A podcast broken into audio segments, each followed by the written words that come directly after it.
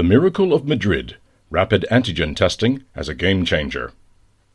In our series on smart solutions for managing the coronavirus crisis, we have frequently reported on C19 rapid antigen testing, and we've explained how this technology has the potential to be a real game changer in the context of the COVID 19 pandemic.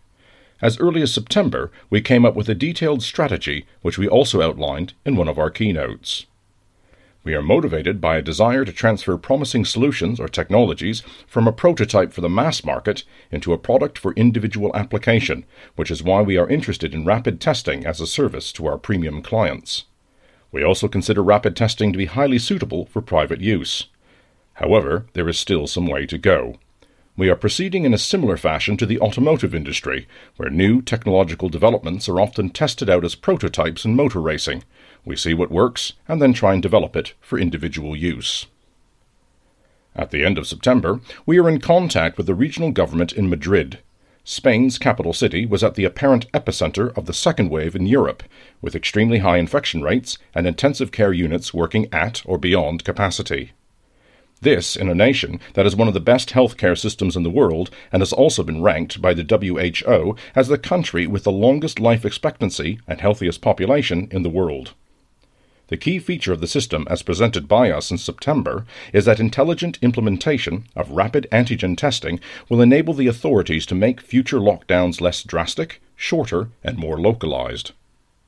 This is the strategy that has already been implemented in Madrid more or less precisely as we proposed. For several weeks now, infection rates and other key indicators have been falling, sometimes at a rapid rate.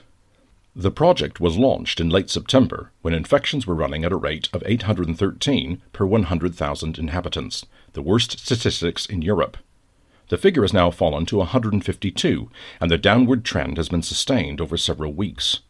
This is at a time when the continent of Europe is experiencing high infection rates, with virtually no region where the numbers are not rising very strongly. This is why one can justifiably speak of the Milagro de Madrid.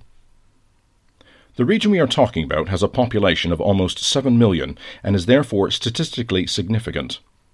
The authorities started out with the purchase of approximately 5 million tests in October and administered them in problem neighborhoods. This makes it easier and cheaper to diagnose cases and isolate infected individuals much faster. These rapid tests are, of course, less sensitive than PCR tests, but failure to detect positive cases is rare. It is interesting to note that there is a second large region in Spain, namely Catalonia, which has similarly high numbers. There, they are working with hard lockdowns, which are set to continue to the 23rd of November and which are proving to be far less effective. Madrid's success is also illustrated by the situation in the city's hospitals.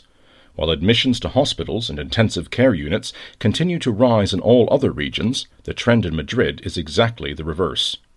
At the beginning of October, the number of admissions was well over 2,500 per day, but in the last few days, this has leveled off to around the 238 mark registered last Thursday. The main tactic is to isolate not an entire city or region, but rather districts where infection rates are particularly high and which may be left or entered only with a valid reason. Parks and playgrounds are closed. The advantage is that all other parts of the city can lead a normal life, which means that restaurants also remain open, and thus a citywide lockdown with its adverse economic consequences can be avoided. In the meantime, 10 of the original 31 areas affected have already been opened up again because the number of infections there has halved.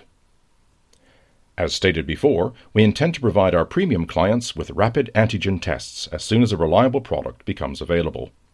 Unfortunately, this is not yet the case. We have already done a preliminary survey of companies active in this field and have so far identified around 100 candidates.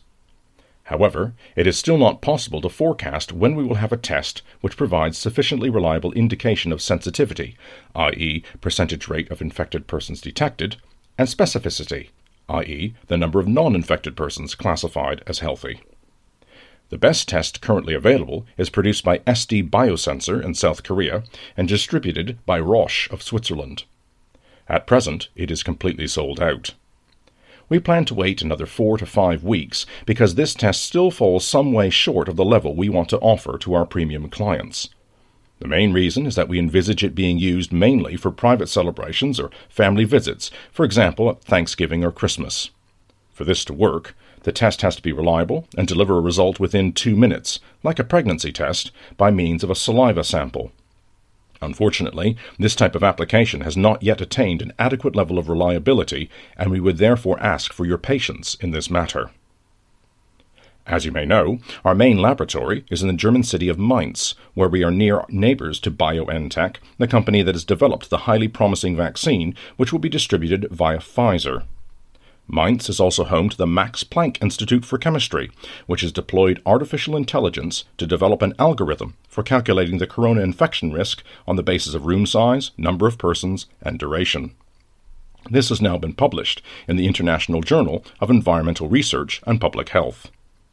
We would like to offer this algorithm as a service and think we may be able to publish it this year, thereby enabling schools, shops, or private individuals to calculate the risk of infection in their classrooms, premises, or homes and work out appropriate safety measures, such as regular airing, wearing face coverings, setting a maximum number of people to be present, restricting the length of time they spend in the room, etc.